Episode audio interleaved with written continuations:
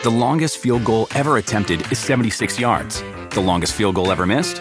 Also 76 yards. Why bring this up? Because knowing your limits matters, both when you're kicking a field goal and when you gamble. Betting more than you're comfortable with is like trying a 70-yard field goal. It probably won't go well. So set a limit when you gamble and stick to it. Want more helpful tips like this? Go to keepitfunohio.com for games, quizzes, and lots of ways to keep your gambling from getting out of hand. Do you want a beautiful lawn? Enter True Green, the easiest way to get a great lawn. Just water and mow, and they'll do the rest. Weed control, fertilization, aeration, and more. True Green is the official lawn care treatment provider of the PGA Tour, and they have a verified best price, which guarantees you the lowest price with no compromise on quality. You do you. Let True Green do your lawn care. Visit truegreen.com, TRUGREEN.com, to get the best lawn at the best price with the best people. Guaranteed. You know, it can be very frustrating when a guy like Gutierrez is picking you apart. I earned my shot. I'm number 15. I earned my way to the top. Chris El Guapo Gutierrez!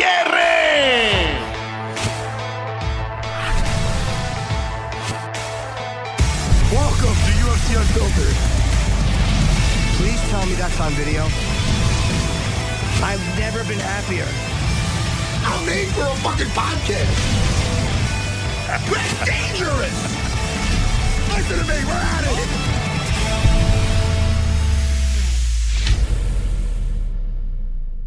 Welcome to UFC Unfiltered. I got hurt today and I literally can't lift my arm. Oh, I fucked up my shoulder today, man. Let me ask you, Jimmy, how'd that happen? I was training. And it was just, I think we were doing... just kind of grabbing the head on the way down into a guillotine, like in a regular street fight. And I was doing something and I just reached and I felt it like pop. And I can't lift it past, like it just hurts when I lift here. I think it's worth it. You getting these injuries just so that like you could talk about getting. What do you think this is though? Like what do you think this is? Like when I can't lift I know that's your shoulder. Right. Oh, if you can't, I think it's just a little nothing. I think you got to walk that shit off. Look at I look like I was rolling with Wolverine today. What is that? What is that right there? You see that red mark? Yes. Yeah, it's a little friction, friction. But this is weird because I can't see it. Like, I don't know what this is. I lift it up and I'm like, did I pull something or is it a tear? Well, I don't know how the pain is. Oh, you hurt your little wing. I hurt my little wing. It's very unpleasant. And listen, my right foot hurts. I hurt that kicking the pad. All right, let's bring in Chris Gutierrez. Great win. Hey, man. Dominant win. Dominant. Yeah, very, very dominant. What's up with them and the leg kicks over there? I don't know, but I love it. I love, Matt. And Barboza, what a great leg kick. We have a lot to talk about with this fight. We'll bring in Chris. Over Sodiq Yusuff, one of the more impressive comebacks I've seen because I did not think Edson had a shot at getting out of that. I thought Bisping was giving the second round. He's not here anymore. He popped out. Okay. Bisping was giving the second round to Sodiq and thought he might be up 2-0, but I thought Edson won that second round. What did you think? I think it easily could have went to Edson. It was close, very close. Very close, right? Very close. I thought it was a close round, but I think it could have went an easy way either way with that one. But that fucking roundhouse head kick in the third round. Beautiful. I didn't know, and again, it's easy to sit there at home and wonder why a fighter doesn't do something. But when he went for a choke, and it was kind of an awkward choke he went for. And I wondered at that moment why he went for the sub instead of getting up. Again, and when you're fighting, I guess that's just what felt like the right thing. But I was just kind of wondering, why isn't he getting up? Because this sub is not working. He only got a few seconds left. Maybe it's a sub that he hits often and that he felt with it. You know what I mean? That's what happens. Guys kind of fall in love with it. He's so manly. That hurts. I was on the mat for 2 hours today. I did a lot of De La Hiva open guard, little reversals, and into bread cutters. Oh, it was fun. I don't know what a bread cutter is. Yeah? I'm not sure. All right, we got Chris back. I'll put that wounded arm by your side. I get trapped by your side. I get four fingers up by your traps, a thumb in your chest level, and a cross-eyed. It's a cross-eyed collar choke. Oh, but okay. It's you know, it's nasty. I like it a lot. Hey, Jimmy, between your shoulder injury and my little facial scar, it's not a scar. It's a little friction. We're like two manly co-hosts of UFC Unfiltered. I made a real noise when I got hurt. I mean, I really felt that something popped or pulled, and I've had bad luck with it. What'd you do? What kind of did like that? That? Or did you go? No, I went. I did not make bird sounds. I went ah. Oh, that's a manly sound. That's like a fighter sound. Oh, but it's this weird thing when you raise it. I don't know. I just want to know what the fuck it is. But I was really impressed with Edson coming back from that. I thought that was something else. And it was crazy. And that's mad. That's where a guy who's been fighting for as many years and had as many main events, he's fought Habib. That's where a guy who has done that type of fighting is a veteran of stuff like that and knows exactly what he has to what he has to do to survive and bring Sodiq into those later rounds. So I think it was his first 5-round fight. He's got a very high fight IQ, Jimmy. Yeah, he does. He certainly does. Hey, man, while we're waiting for Chris to get in, you know, there was fight Sunday night. We're going to talk about it after. I hear something. Hey, Chris. Not sure. How you doing? How are you? Congrats, Chris. Congrats, bro. Thank you. Thank you. I appreciate it. And you got switched last minute. You were supposed to fight the week before, right? Montel Jordan, I think. Yeah. Jackson, Montel Jackson. Montel Jackson. Yeah. And what happened? And why so last minute? I think from what I was told, he suffered some kind of like rib injury, broken rib, fractured rib, something like that. The week, I think like Sunday or Monday. So you had almost no time to get ready. But then again, he didn't have a whole lot of time to train for you. I always want to see Alatengheili or Gelly. I never Alatengheili. It's a very difficult name to say properly. So it's one of those two ways. I've heard guys say it different ways. You had really no time to get ready for him. No, just kind of had to, on the fly. Kind of had to adapt on the fly with that one. Does that concern you at all, or do you is there a time where you like that where neither one of you guys it like literally is just being thrown into a room with somebody without any preparation, or do you prefer to have the full camp? I mean, it's a fight, right? You just kind of, you trained. Yeah, I mean, you would think at this point, it would be nice to get a camp, but the reality is, we're always riding that fine line of like injury, and it's just part of the game. It happens. Hey, you just got to get used to it. Yeah, shit, man. As you listen, the camps are the hardest part. The fighting's the fun part. Those camps, as you get older, you're a young man, but as you get older, those things get brutal. Let me ask you. It's not a coinkydink that Johnny Martinez was using some nice leg kicks and you were using some nice leg kicks and you trained together. What is going on over at your academy over there? Talk to me. What do you mean? What's going on? I don't know. I mean, if I had a couple of my guys on the same card utilizing some Kimuras, I go, hey, man, you guys must love the Kimuras over there. So that's kind of what I'm alluding to, is you guys both being so great at the leg kicks. Is that just... It was just presented itself, or?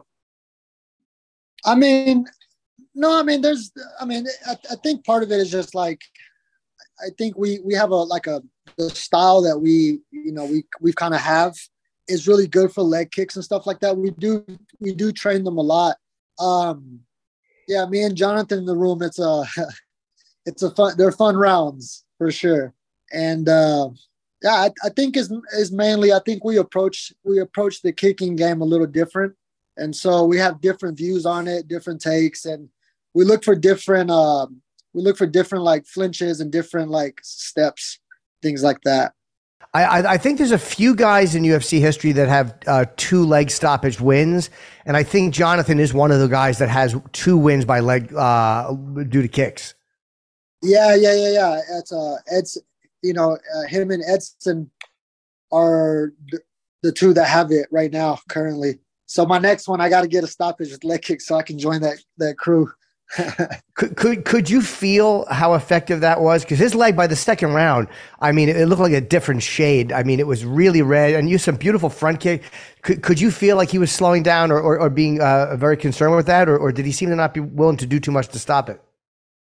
Yeah, I could feel his bone. I could feel like the bone on his leg, like bend and give every time I would kick. Ooh. And,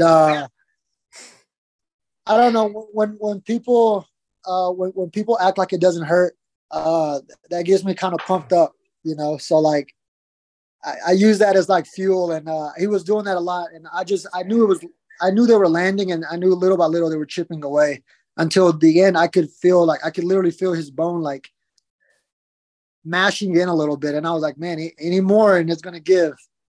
Man. It's tough, man.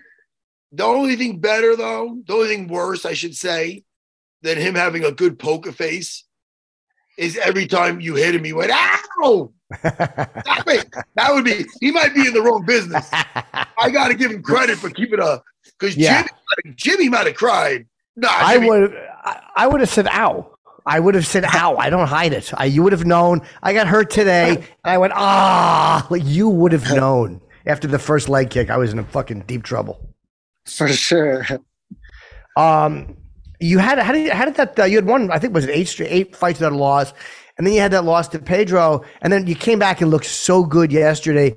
So it obviously didn't affect your confidence at all. How did you feel after that loss? And was there adjustments you decided you wanted to make, or what was your feelings?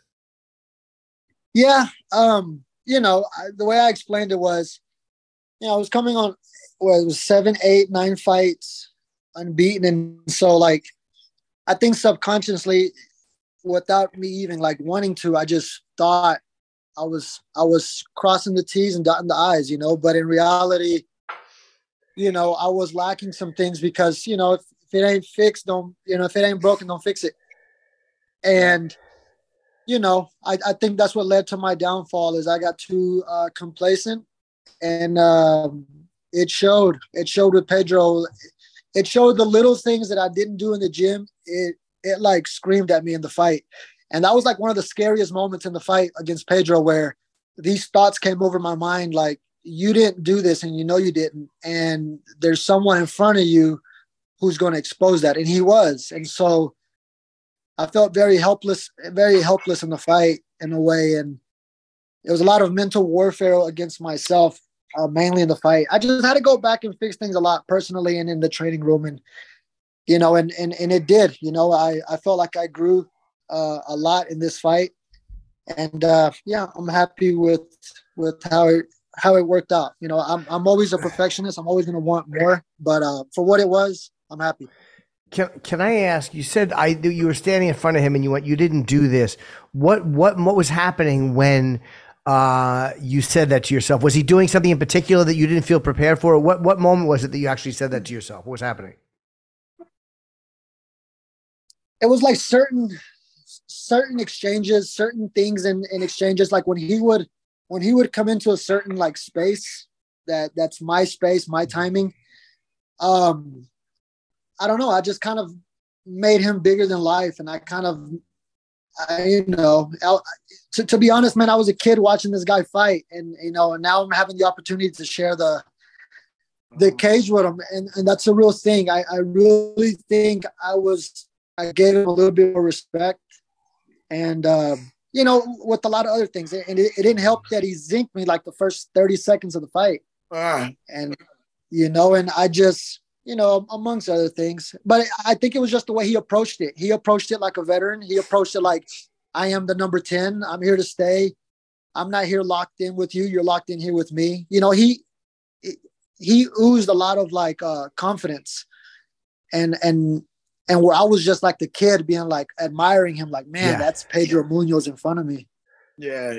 Ah, shit, man. Well, listen, the best thing to do after a loss is to do exactly what you did. Have a dominating win. So you did you're right there. It's great. Let me ask you.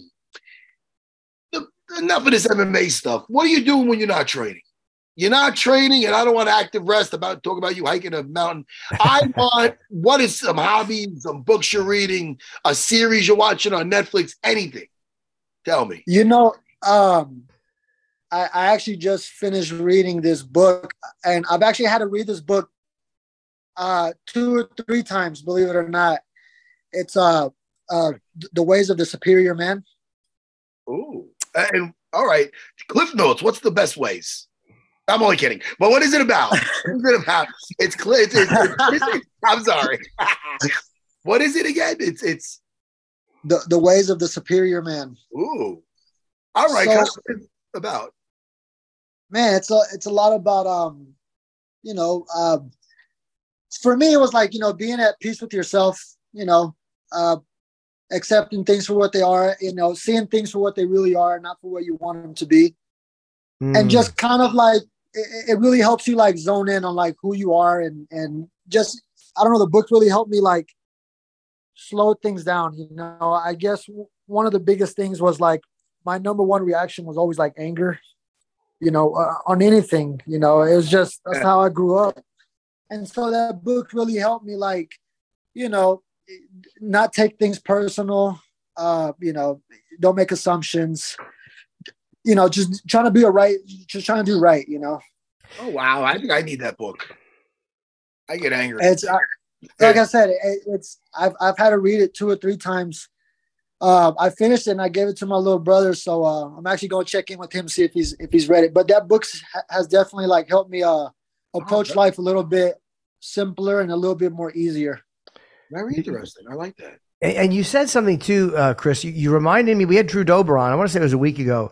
And he was talking about coming back from a loss. And you said something really similar, which was, he was like, yeah, I just kind of believed like that I was in, like you start to believe it when you have a few wins in a row. Like, hey, and then he said, what he did was he kind of went back and said, what got me to these wins? Like, what am I shortcut? Like I was able to knock people out, but I was doing A, B, and C before. And then he stopped doing A, B, and C, just going for the knockout. So you sound like you kind of had the same attitude about it. And that's probably why you came and won this fight after. Yeah, I mean, yeah, I could say the same. You know, it's, 100%. Just had to go back and patch some holes, you know, and hopefully it showed. You know? Yeah, it definitely did. What did you think of the rest of the card, too? When you see a guy like Edson, you were talking about a veteran, and Matt and I spoke about this before, and how Pedro is a veteran, and those guys just know how to weather a storm and how to what they have to do against every different style of fighter. And to see Edson in that first round kind of take Sodiq into the fifth. And what did you think of that fight? And did you think he had a shot after the first round? Because I love Edson, and I thought he was done in the first. Yeah, I think we all did. You know, I think we're all guilty of that. I wrote Edson off a little bit in the first. But again, it goes to show you can't judge a book by its cover. Second round, he lands the spinning, you know, heel kick, and he starts swinging the fight his way. I love that. You know, I think it shows a lot about his growth as a person, as a man. You know, to go through these wars, man, it takes a bit of you as well. I always say that I'm a firm believer in that. You gotta know who you are through and through when you're going through these wars with another man. I think I honestly think that's what kind of like gives you the edge, you know? I would also love to ask Sodiq too, have you been in a position like that where either you were way behind or way ahead and it turned around? Like, I would love to ask what Sodiq's thinking was as you feel him coming back in the second and then in the third, do you feel like it's slipping away from you? Have you had that happen where you were, again, very, very dominant in say the first and then blew the fight or in the reverse? Have you had that? Yeah. I've had fights like that, amateur and like earlier pro, like before I got signed to the UFC. I had a fight where before I got signed to the UFC, I was doing really good in fourth round. This dude decides to start throwing knee bars, leg locks, and he was running me through a system. And, you know, I think I lost the fourth round and I was like, man, like, you know, I think I won the first 3, but in my mind, I was like, man, I'm losing the fight. I got to stay in. But I found myself to stay, you know, very calm within the fight. I've always been really good at that, at staying really calm and just not rushing it and finding the opportunity. Yeah. You talked about, I'm sorry. No, go, buddy. I was going to say, you talked about the winner of Rob Font and Figueredo. That's very interesting. I think with either guy, it's fireworks. Is there a guy? Is anybody you either one you would prefer to go first, or it don't matter? No, I mean at this point, it would most likely be the winner. So yeah, it doesn't matter. I mean, as far as style wise, you don't give a shit. No, I wouldn't give a shit. I mean, I think Figueredo is more of like, you know, the submission parts. You got to worry about the submissions, and he's more of a crazy striker. Yeah. But with Rob Font, I believe his striking is more crisp, but I think there's a little bit more holes in like the grappling department. That Corey Sandhagen might have, brought to light. Yeah. Kind of exploded. You know, like with me, everyone says with me, to rush me. Okay. Ah, shit. Fine. We'll see how that goes. Yeah, because if you think that they're going to do that, you know that they're thinking they're going to do that. So it's like you both are thinking the same thing. So it's almost like they're not surprising you by if that's the strategy is to pressure you or to try to rush in. Correct. Yep. Well, Chris, look, congratulations, man. A great fight. Very, very dominant. And I have, I think I've said this 100 times on the show. My favorite thing is just guys beating up legs. I don't know why I love that so much. It's just, I guess, because my whole life watching boxing, you didn't see it. And so now the last 20 years in MMA, there's nothing I like more than watching somebody kick legs. And just great fight, man. Really, really happy for you. So congratulations, buddy. Congrats. Thank you. I appreciate that. And we'll have you on again too. Maybe after your next fight or maybe right before if you'd like. Oh, of course. I'd love it. Thanks for the opportunity. And it was awesome talking to you too. You too, Chris. Thanks again. I'll talk to you soon. All right, Chris, man. Be good, buddy. Congrats. Chris Gutierrez. Thank you, brother.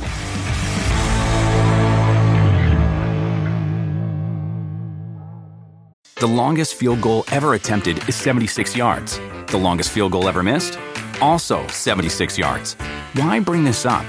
Because knowing your limits matters, both when you're kicking a field goal and when you gamble. Betting more than you're comfortable with is like trying a 70-yard field goal. It probably won't go well. So set a limit when you gamble and stick to it. Want more helpful tips like this? Go to keepitfunohio.com for games, quizzes, and lots of ways to keep your gambling from getting out of hand. Do you want a beautiful lawn? Enter TruGreen, the easiest way to get a great lawn. Just water and mow, and they'll do the rest. Weed control, fertilization, aeration, and more. TruGreen is the official lawn care treatment provider of the PGA Tour, and they have a verified best price, which guarantees you the lowest price with no compromise on quality. You do you. Let TruGreen do your lawn care. Visit TruGreen.com, TruGreen.com, to get the best lawn at the best price with the best people. Guaranteed.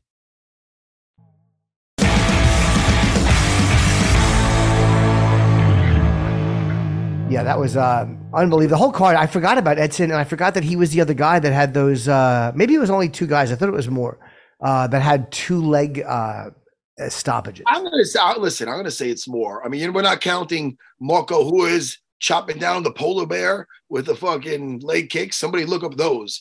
Paul Barlins, may he rest in peace. Did he have more than one stoppage that way? More than one win? I'm saying there's more. What about Pedro Rizzo? H to the Izzo. I know Pedro Rizzo. And I used to fight on the same card as that guy. Let's edit that out. No. Why would we? It's wonderful. Yeah, Longo used to say that because it was like a rap song and he goes, H to the Izzo. I know Pedro. I don't. But anyway. But what would he say? Rizzo. I'm not saying it again. Stop it. But Pedro Rizzo, he fought Randy Couture at UFC 31, losing the title, even though it's a questionable fight. Right. I think he would have won that one. But I believe he stopped Tank Abbott with leg kicks. Maybe I'm wrong, but I remember him chopping down those legs. So whoever's doing that poll of, I think they fucked it up. But maybe your favorite? No, it might have been more fighters. I just don't remember. What is your favorite thing to see? When you're watching guys fight, I mean, I'm going to guess it's a sub, but is there a submission you prefer over anything else? Like if you could watch one type of a victory, you'd watch it? No, listen, I love a beautiful knockout. I love a beautiful submission. I don't like I don't like an arm lock that was an arm lock, but also it pops the guy's forearm or something. I don't like something that's kind of sloppy. I just like clean technique. Now, look, we got to talk about the card. And I also got to talk about, I got three guys that fought over the weekend on the amateur card, and we went 3-0 over the weekend. Oh, nice. Very good. Really quick. And you can look on my Instagram, look on my story, look on it right now. If you want to see a 7-second fight, young Marcus, Marcus Reed. Now, he is now 5-0. He has 4 rear naked chokes. And last night is the first night. Now, he didn't tell his parents that he was fighting until he already got the belt, like in 3 fights in. So last night, he defended the belt in front of all his family, friends, and our academy, you know, at the Westbury Space Theater in Long Island. 7-second head kick. He does a hook. Watch my last thing on my Instagram. Hold on, I'm looking for you. Let me see it, man. Look on my story, guys. I have to unblock you. Hold on. Hold on. Yeah. I'm in your stories now. I see you. I see some pads kicking. Yeah, I see Jim. Fourth one in. You know, I see Matt again, the young lad. I see LFG, which I imagine is Tommy. Something go. Tommy. I mean, I see pictures. One. I don't see fights. Wait. There's one. Ready? Hold on. 3. And still. Picture the gang. Here it goes. And one more. And okay, let's just see. 7 seconds. Ready, watch. Okay, boom, boom. Oh, wow, that was a quick kick. Yep. That was a fast. And you hear the announcers. One of them is I couldn't hear. I was listening to you. Raging Ally Quinta does, you know, at the Ring of Combat, he does some of the commentary. So it was him and the other gentleman. I don't know who the other guy was. I got to listen. But he was like, there's no like mistake what Marcus is going to do. He's going to go for a shot any second, and he kicks him in the face. He's like, oh, well. Because all his prior fights are rear naked chokes. And now he has a shin to the face head kick. So young Marcus, who never thought he was going to be a fighter, what weight? 5-0. What weight's he fight at? I believe 145. Let me ask you, too. Do you think having 4 subs, did he plan for, like, okay, it's almost like when you keep hitting a guy in the body and then he goes to block the body, you hit the head. Do you think that he kind of is like, I'm going to catch somebody off guard with this because they're going to be expecting me to shoot? Funny. It's funny. And so much credit has to be, you know, given to his striking coach, which is Carol Colombo. It's my wife's striking coach. She was taught under the great Ray Longo. And she's a really great coach. You know what I mean? And me and her, like last night, we cornered 3 fighters. We had young Cal Calloway. He's a 17-year-old kid he fought another 17-year-old kid in a kickboxing match. I don't normally corner in kickboxing, right? But I did for this kid because I like this kid. And I only other time I did that's for my wife. So I did that. And I let, you know, obviously Carol jumps in and he dominated another kid and just did everything but finish him. He did great, that kid. That was his debut. Then Tommy went in there. Now Tommy's a phenomenal wrestler. Tommy DeGennaro. He's got a hearing problem. So he goes by the nickname Beethoven because he's playing a sympathy. Yeah, sure. It's kind of funny. It's funny. And now look, in amateur rules, the first couple of fights, you cannot strike on the floor. And to wrestlers, that's a real disadvantage, you know. So he fought an explosive dude.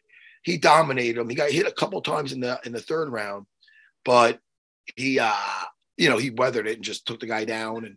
But the only problem is the guys could just clam up because they know they can't get hit, you know. So they have no shirt on, they're slippery, so they're pulling out of subs. So next fight, he's going to be able to do the striking on the floor, and that's going to be a big difference. So, but he did great. Tommy did great, dominated the dude, showed some beautiful wrestling. It was really good. So shit, you just made me think of something, Matt. What were you just saying before? I have the little ADD too. You were talking about kickboxing. What were you talking about after kickboxing? Cal did the kickboxing, and then Tommy was fighting. He's a little bit deaf. I told you that also. Oh, that's what I was going to ask you. Yes, when you have issues with your hearing, what is the cornering like? Oh no, like, it's non-existent when the fight's going on. You can't corner him like that. No, it's almost, he's not going to hear me. Sometimes he made eye contact with me and I try to do something, but it's very frustrating. But it is what it is. So in between rounds, I make eye contact with him. I'm telling him what I want, and I have to make the most out of that minute. You know what I mean? Right. So, can he read lips? Like if you're talking to him in there? He'll look at you and he'll listen, you know? And okay.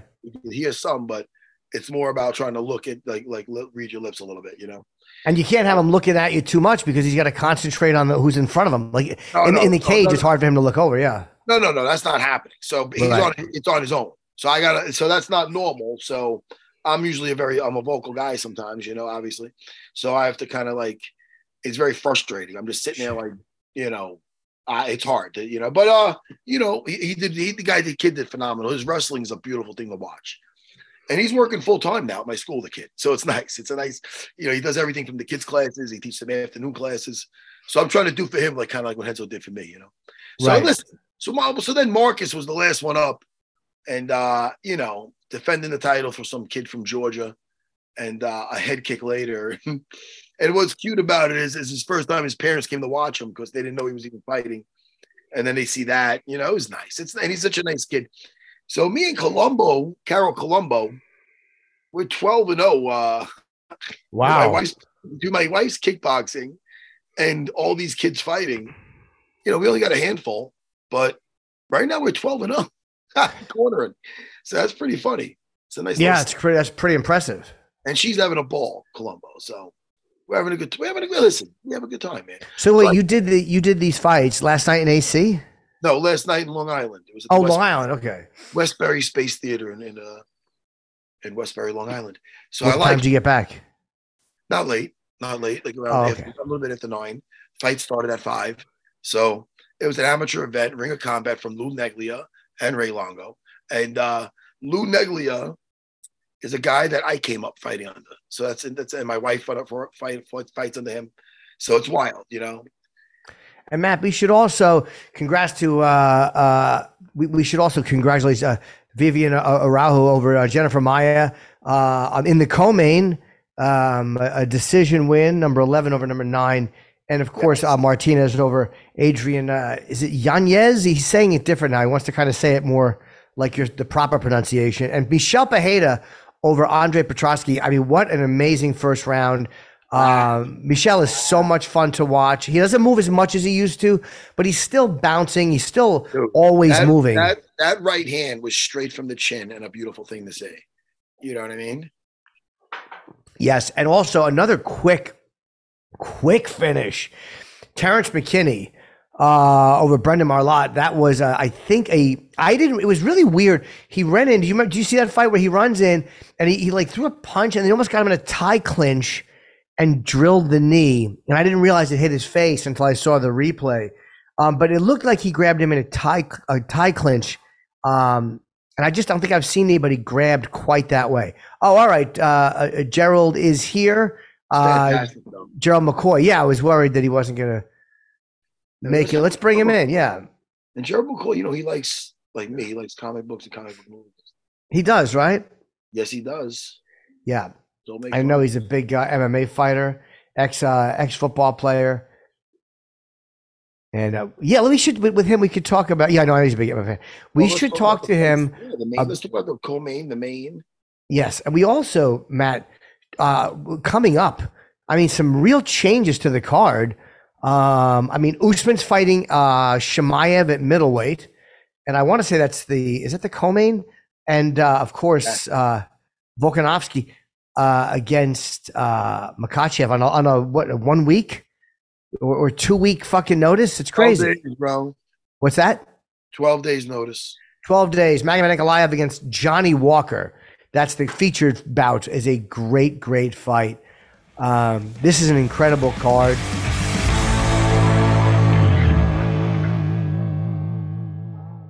The longest field goal ever attempted is 76 yards. The longest field goal ever missed? Also 76 yards. Why bring this up?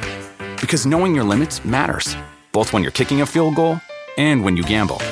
Betting more than you're comfortable with is like trying a 70-yard field goal. It probably won't go well. So set a limit when you gamble and stick to it. Want more helpful tips like this? Go to keepitfunohio.com for games, quizzes, and lots of ways to keep your gambling from getting out of hand. Do you want a beautiful lawn? Enter True Green, the easiest way to get a great lawn. Just water and mow, and they'll do the rest. Weed control, fertilization, aeration, and more. True Green is the official lawn care treatment provider of the PGA Tour, and they have a verified best price, which guarantees you the lowest price with no compromise on quality. You do you. Let True Green do your lawn care. Visit truegreen.com, TRUGREEN.com to get the best lawn at the best price with the best people. Guaranteed.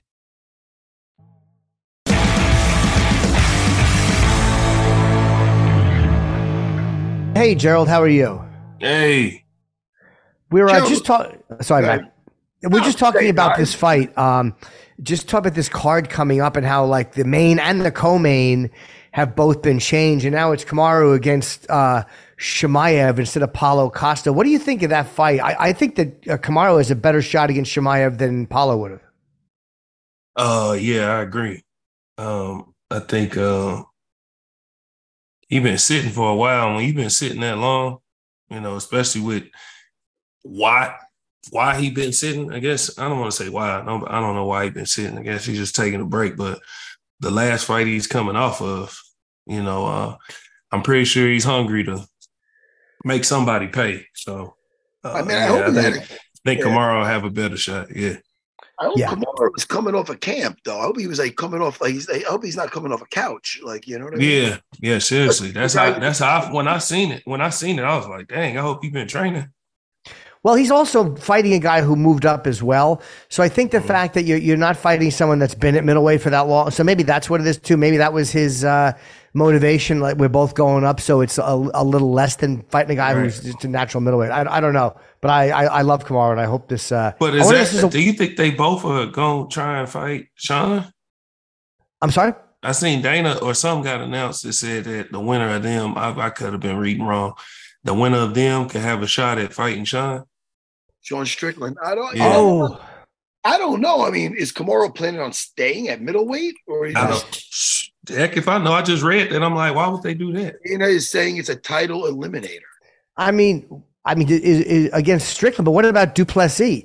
Is he not ready to fight? Is Dricus not ready to fight? I haven't heard him say anything, and I haven't heard his name be in any mix. I heard Izzy saying that he needs a break. Yeah, Izzy said he's taking a step back for a while. Which, I mean, he's been fighting a lot, so I get it. You know? You got it. Yeah. And it's also one of those things where you let it breathe for a little while because Izzy's been there for so long. So especially if Dricus wins this fight, because I thought that was going to be the matchup for Adesanya, was going to be Dricus Duplessis and him because they had that thing in the cage together. But I guess Dricus was injured and couldn't do it. So, yeah, I think Izzy is smart to take some time. He had fought a lot in the last few years. Yeah, and you got to think, man, if you think about it, like, we never not see Izzy. We always see Izzy. He's at the events. He's on fighting. He's always in the mix. He's somewhere, so he deserves a break, man. You know. And what do you think? I was just going to say, before we get off this, Kamaru Usman, could his wrestling negate Khamzat? So far, anybody Khamzat wanted to put down, he put down.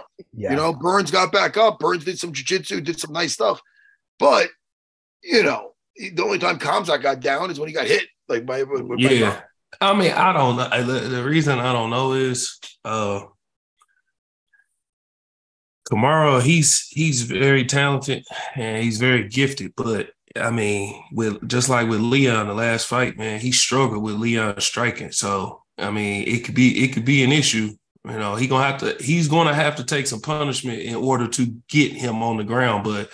You know, Khamzat, man, it's a tough dude, and he's tough to get down. So, we'll see. I don't know. Crazy. Yeah, that dude, man, that guy said, "I kill everybody." When he said that, he screamed, "I kill everybody!" I said, "Hey, I don't know."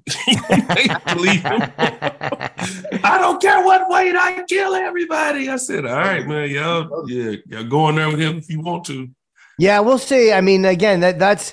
It is very impressive to hear that, but against those guys, they've all fought guys at the top of the division. It'll be interesting because he's coming in like fighting the top guys already. He's not working his way up in middleweight, so let's see how he does against Kamaru. And I would have been interested to see Paulo. I was excited. I was excited to see that though. Especially I was excited to see that because I mean, honestly, I mean, I know Paulo fought one more time, but my only memory that stuck in my head is him and Izzy.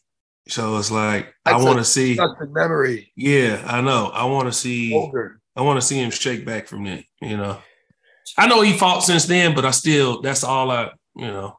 Who did he fight after that? I know he fought, but who did he fight?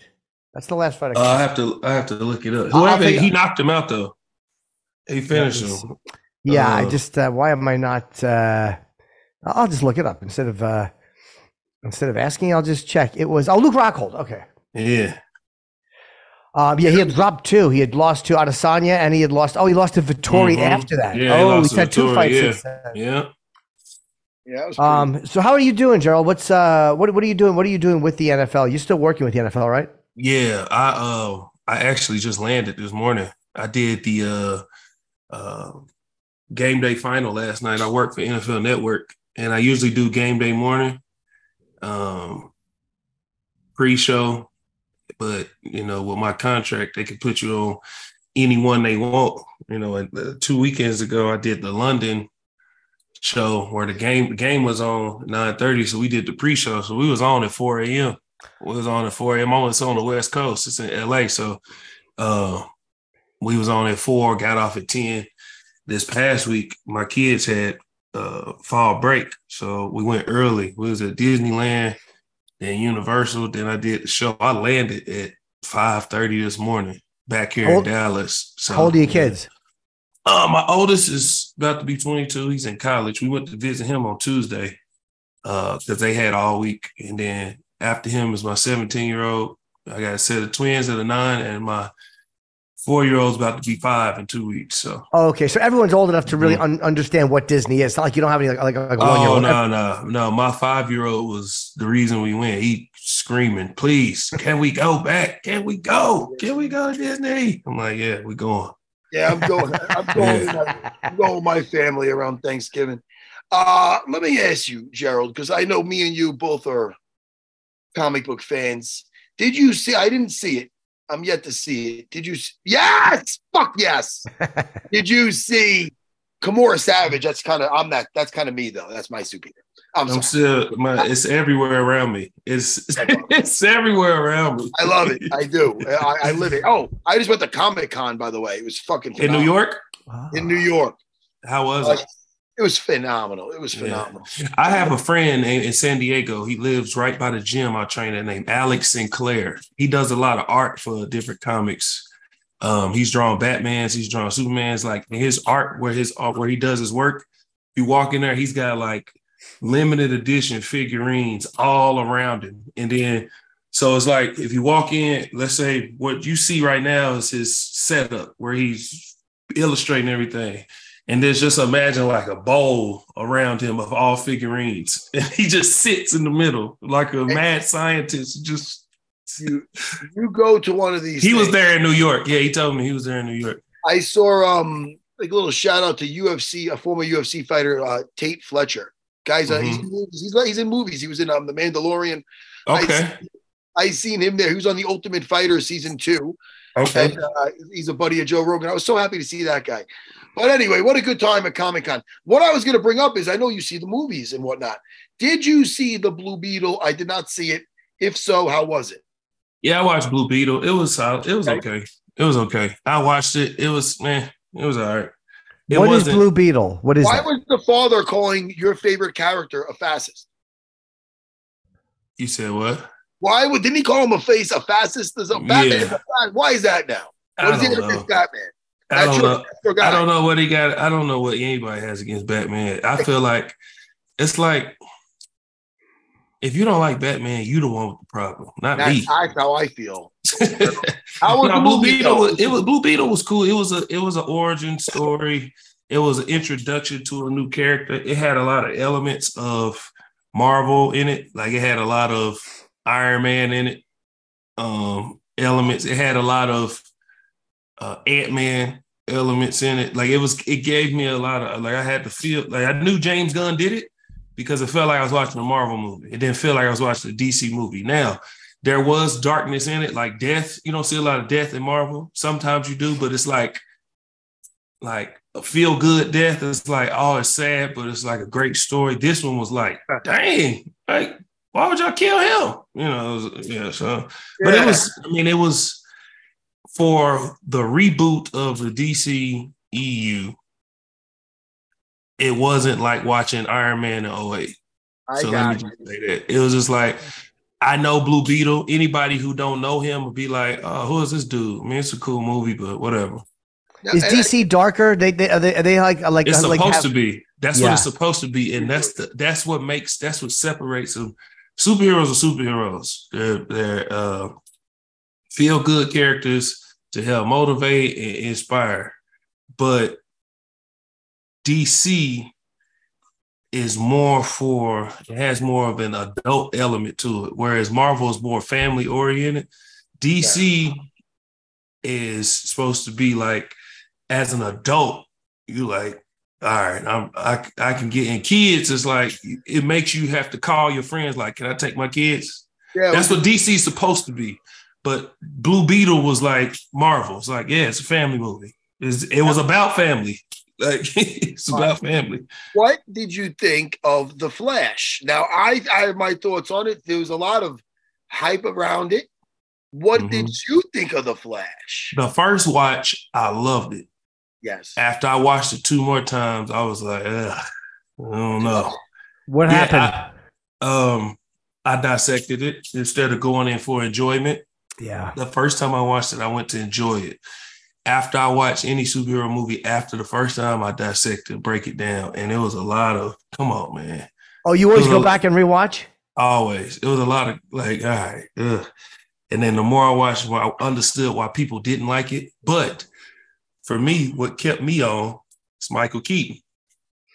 He was great. Well, as long as Michael Keaton solidified himself as the best Batman ever in that movie.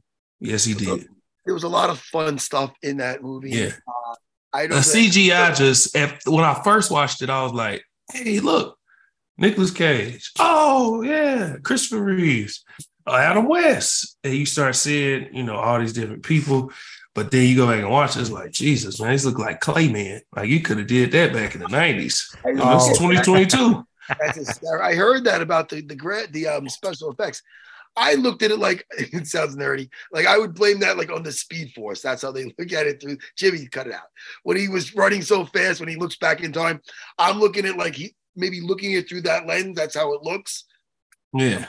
No, it's crazy because some of the explanations I looked up said that they said that's like how he's viewing it. It's like he's looking into a dimension basically through a bunch of glass. Yeah. So it's not going to be a clear picture. So in the Speed Force, if he's seeing it, it's not like he's seeing somebody like clear. He's seeing like a kind of like a visual of what they look like. So I'm like, they could have made that more clear, but whatever. You thought it was just. Yeah. Did you believe it, or did you think that was just the explanation they gave to make up for not looking good? Right? It's a good explanation.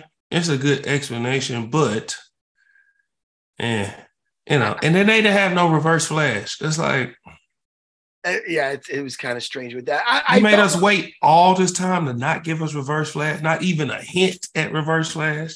What is reverse flash? Extra credit scene. It's like it's his arch nemesis. He does everything the Flash does, but he's evil doing it. Yeah. Okay. The Flash is all red with yellow accents. He's all yellow with red accents. It's literally reverse. Yeah. But he runs. That's his thing, is the speed. Yeah. He hates the Flash because he was a huge fan, and he got so obsessed with wanting to be better than him, and he couldn't. So eventually, he started hating him, and then. You know, that's literally the definition. They need to put hater in the dictionary and put reverse flash right there. That's so angry that he can't be better than him that he hates it. That is a true hater right there. Yeah. Hysterical. I feel the ending bothered me. It could have ended. It's just not the spoilers a little bit, but they have a certain Batman at the end of it, and it's not the same Batman from his universe. Oh, you can say it. The Flash been out for dang near 6 months. All right. So I know George Clooney shows up. So it's like, you know, that's a funny tongue-in-cheek moment, and it gives you the audience a second of, oh, it's funny, it's George Clooney, the worst Batman in the series, and in this universe, he's Batman. But it's like, they should have left it. I heard they did this. They should have left it when you don't see who it's going to be. I heard they had an ending like that, where he's like, oh, the car pulls up and the crowd, you know, you're about to see who it is. And you can even have him say something like, you know, who is that? But they did it where they didn't show who it was. And then the one they chose, they ended up putting George Clooney in there. And I thought it did a little, it kind of cheapened everything. Yeah. You know what I mean?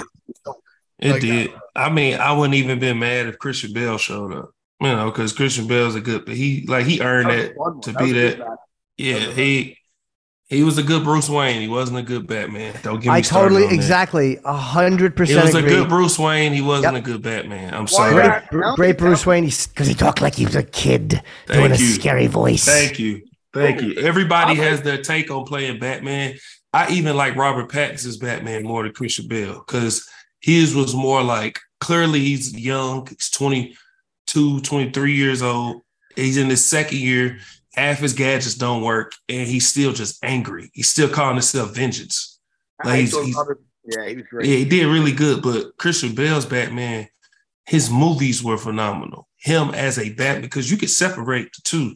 You could separate Bruce Wayne and Batman because they all are two different. Like if you look at Robert Pattinson's Batman, he had the emo hair, and he was always just the world is against me, and I didn't like that. Christian Bale played a phenomenal Batman. Walk in a freaking hotel with two women on his arms, have them playing in the fountain. You know what? Oh, they can't play in this fountain. Cool. I'm gonna just buy the hotel. Now I'm out. Like that's Bruce Wayne. Yeah.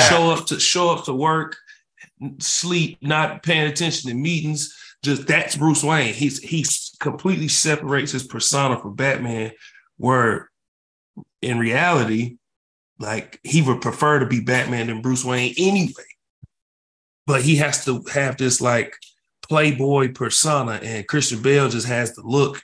He just played Bruce Wayne really, really good. I think the best look of Batman was Val Kilmer, because he's tall. Like people don't understand Batman in the comics is 6'3". So all these people who's tiny playing Batman. Val Kilmer was tall, in shape guy. He looked the best as Bruce Wayne, you know, but the best Batman is clearly Michael Keaton. He just personified the Batman character. See, I don't like any of the Batmans at all, but I do like him as Bruce very much. And it's a decision that Christian Bale made, because he's such a great actor. He plays anything, but he just chose to play him that way. It's not like he sucks as an actor. Yeah, like, it's because he's a method actor. So you know that form of Batman he chose to play, he chose that because that's what he's a method actor. So that's why when I break down his Batman, it's like, okay, tell me what's the significance of his Batman besides the movie. And when people are like, well, what about this scene or that scene? That's movie. That's not him. Right. You want to get nuts? Come on, let's get nuts. That is a Batman thing. You know what I'm saying? Christian Bale, he was okay. I didn't like his fighting style. It was all, you know, like it's just he would get whooped in the UFC. I'm telling you that right now. Yes, I agree with that. He would get whooped. Let me ask you. I was just going to say, Jimmy, only because it is the main event. We touched base on it. Yes. I'll talk comics all day long. I love this shit. Yeah. But, Islam Makhachev versus Alexander Volkanovski. We know he took on this. I mean, what's going on there? Do you think? 12 days. My son and I, we love Volk, and I'm nervous for him. I'm not gonna lie to you. Hold on, oh, that's my thing. Hold on, why'd it go away? Whatever. Y'all can still hear and see me, right? Yes, sir. Okay, yeah. I'm nervous for Volk because press the zoom on your thing. If you do that, it comes right back. I do that all the time. Hold on. Jeez. I go down there. I press there we go. Yeah, it was it's such short notice. I know he's constantly training. However, my son was like, yeah, but you know, Volk is always in shape. He's always ready to fight. I said, son, I was a professional athlete. There's a difference in training and training camp. 100%. When you prep for training camp, like me, I would train so the season would end. We had the Pro Bowl. I would do a little something to stay in shape for that, just in case we played a little bit at the end. I took the month off. I would train in March to get ready for April, which was team workouts. Okay. Team workouts, you work out, you get ready for OTAs. Now you have OTAs. OTA, you're in OTA shape. And then you have mini camp, which is basically 3 days of OTA, 3 extra days of OTAs, and really nothing. It's like a simulation training camp. Like OTAs, you're only there for 4 hours. Training mini camp, you be up there the whole day, like if you were in training camp, but you can't wear pads and do all that. You get 6 weeks off. I would take a week and a half off because my anniversary is June 29th, and we usually got out roughly June 18th-ish, June 20th. So my wife and I would go on vacation, take our trip, and I would work out a little bit, like probably 2 days while I'm over there. All conditioning, nothing hit too heavy, get up super early, be in there an hour, hour and a half at the most, go enjoy my wife. Those last 4 weeks, for 3 straight weeks, is full-on damage to my body mode because now I'm prepping for a season. That final week before training camp, 2 days of final, like putting on the finishing touches, and then the other few days is all recovery because now we're going into a full season of grind mode. In a UFC training camp, I'm sure something very similar. You have this, you be in shape, but training camp, you're prepping your game plan like we do in training camp. Wow. You're working on a different type of shape. You're putting your body through something it shouldn't go through, but because you're prepping for a war. I understand he's probably in shape and been training, but he hasn't been prepping for a fight like this. So it kind of makes me nervous because me personally, I feel like Volk with a real training camp would have won this fight. That's me. But now I'm just like, I don't know, man. Islam is not. And the demeanor of him and Khabib, when they found out, Khabib was just like, yes, it's okay. It doesn't matter. Just bring us anybody. I'm like, just bring us anybody. Just like that. It 12 days. I think Khabib has to say that. But I if you're Islam and you fought Oliveira and you fought Volkanovski, he did. I think it was the second round, right, Matt? That he beat Charles, and it's a different fighter than Volkanovski. He may not want to have to deal with Volkanovski again because a lot of people thought that Volk won that fight, and it was, I think, the toughest fight Islam has had. So he may not want to deal with Volkanovski, and all of a sudden he's got 12 days, and here he is again. But so he may not want to have to deal with him. Sorry to cut you off, but he may not want to have to deal with him. But the same way Volk walked out the ring and said, I know what I should have done. Islam and Khabib probably like, hey, listen, if we fight this dude again, okay, this is what we do to make it clear. Yeah. Because, I mean, I can't remember. Was it unanimous? It was unanimous, wasn't it? Yeah, I don't remember. It was a unanimous decision. It was, yeah. So it's like we beat him unanimous the first time.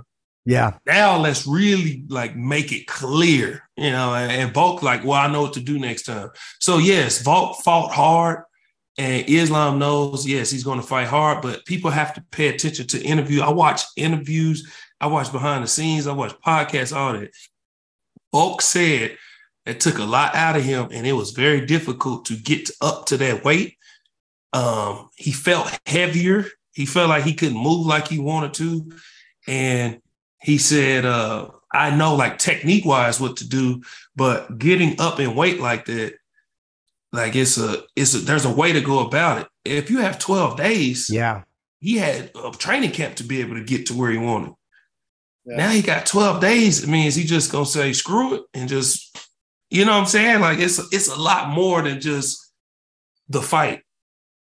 That's the fight before the fight. So I'm with you, man. There's a guy that used to fight. I don't think I'd ever take something. I used to blow up between camps too, which isn't the best thing. But I like to peak at the right time. So I wouldn't be down for any short notice fights. But again, man, I'm sure he's getting taken care of with it. Maybe he's saying that all the pressure's on Islam because he's taking it off the couch. That's a way to look at it. You know, if that's the way to look at it, that's going to help him mentally. It's going to help him mentally. Like, all right, man, if I lose, I took this off the couch. I'm getting paid every month. Everybody, you know, so that might just maybe take the handcuffs off him So he could really go for it. So yeah, but that's that mentality is more for a long shot guy, not a legend, best ever level Volk.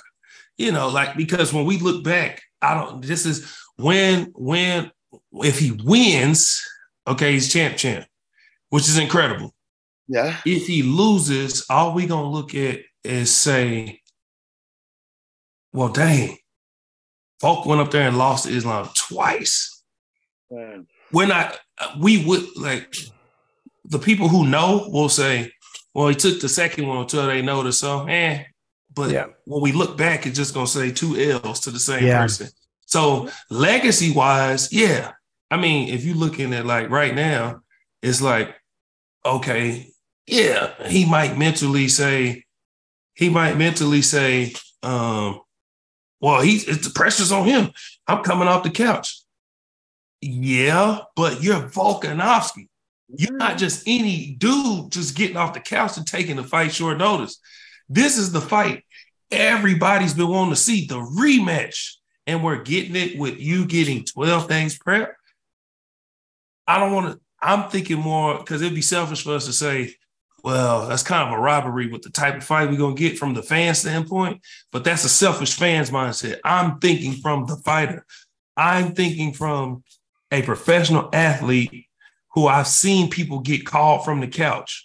I've seen people have to come in on a Wednesday and play in a game on a Sunday. I've seen it, and it's not easy. You see people do it, but you also see what it does to their body. 2 weeks later, something tore. This is hurt. That's like this. It's a lot that goes into it. So mentally, yes, he could say, yes, the pressure's on Volk. I mean, the pressure's on Islam. But legacy-wise, his body, the prep that goes into it, it's tough. And for a person who's a big fan of Volk, I wanted to see a true rematch, not like this. So it makes me nervous for him, because Islam, like, he was ready to go. You know, you 12 days out, it's like, I don't know, I've never fought, but I'm sure, you know, Matt can tell you, like, when you 12 days out, you pretty much there. You got some finishing touches. And if you go into Abu Dhabi, you flying in, especially if you're coming from here, you flying in, you know, if you at 12 days, you flying in probably next 3 days or something like that. I'm hoping that he was on shape on the couch. You know what I mean? Yeah, I hope so too. That's going to make a major factor, because let's face it, 12 days, that's not a camp. That's not even a camp. No. Taking it without a camp. So how was he in shape? Was he training a lot? Was he getting ready? Was he prepping for a camp? That's the biggest question. But hey, we don't got to wait long to see what's up, man. No, it's Saturday night. Man. Saturday night. It's like it happened out of nowhere. It's like freaking A. Vulcan Islam. I know. And Kamaru Chimaev, great co-main. Two guys that we like just kind of put in, both going up in weight. When you look at Kamaru going up and you look at Volk going up again. Gerald, that's what we're wrapping up the show. That's it. You're a great guest, man. Please come back anytime. I love a guy who loves MMA as much as you do. Thank you. Where can people catch you? Where can people watch you? And do you have a podcast, or what are you promoting? I'm working on getting my own podcast now. I actually have an interview tomorrow to get my own podcast, which I'm praying goes great. You can catch me, Geraldini93, on all social media platforms. My TikTok is actually Dark Knight 405, but I'm changing it. I'm currently trying to change it to just my name, Gerald McCoy. But right now it's Dark Knight 405 on TikTok, and Twitter, Instagram is Geraldini93.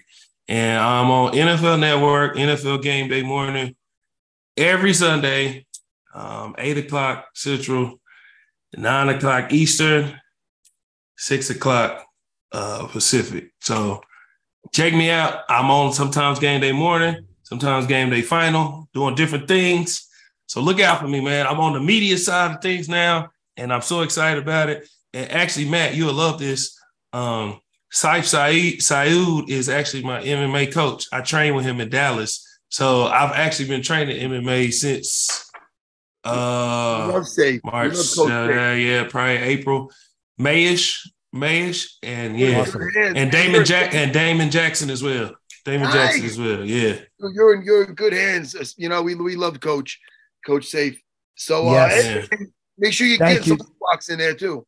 Absolutely. I got you. I got you. All right, we'll talk to you again, man. Good luck with the podcast. Right. You should be doing one. You're really a great conversationalist, and we'll talk to you again soon, man. It's really always good. All right. Thanks, guys. I appreciate it. Thanks, Gerald. Man. Thank you, Gerald. Take care. Yeah. All right. Thanks.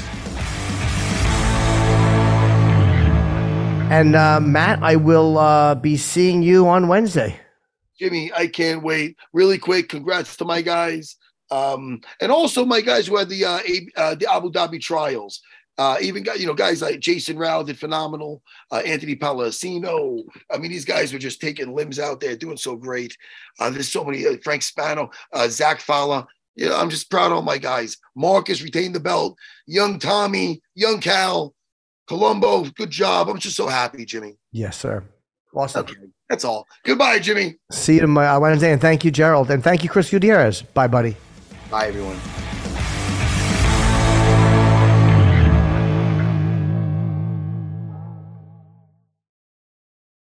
I won't let my active psoriatic arthritis joint symptoms define me. Emerge as you. Tremfya guselkumab is proven to significantly reduce joint pain, stiffness, and swelling in adults with active psoriatic arthritis. Some patients even reported less fatigue as assessed by survey 1 week prior. Results may vary. Tremfya is taken by injection 6 times a year after 2 starter doses at week 0 and 4. Serious allergic reactions may occur. Tremfya may increase your risk of infections and lower your ability to fight them. Before treatment, your doctor should check you for infections and tuberculosis. Tell your doctor if you have an infection or symptoms of infection, including fever, sweats, chills, muscle aches, or cough. Tell your doctor if you had a vaccine or plan to. Emerge as you. Learn more about Tremfya, including important safety information, at Tremfya.com or call 1-877-578-3527. See our ad in Food & Wine magazine. For patients prescribed Tremfya, cost support may be available. The longest field goal ever attempted is 76 yards. The longest field goal ever missed? Also 76 yards. Why bring this up? Because knowing your limits matters, both when you're kicking a field goal and when you gamble. Betting more than you're comfortable with is like trying a 70-yard field goal. It probably won't go well. So set a limit when you gamble and stick to it. Want more helpful tips like this? Go to keepitfunohio.com for games, quizzes, and lots of ways to keep your gambling from getting out of hand.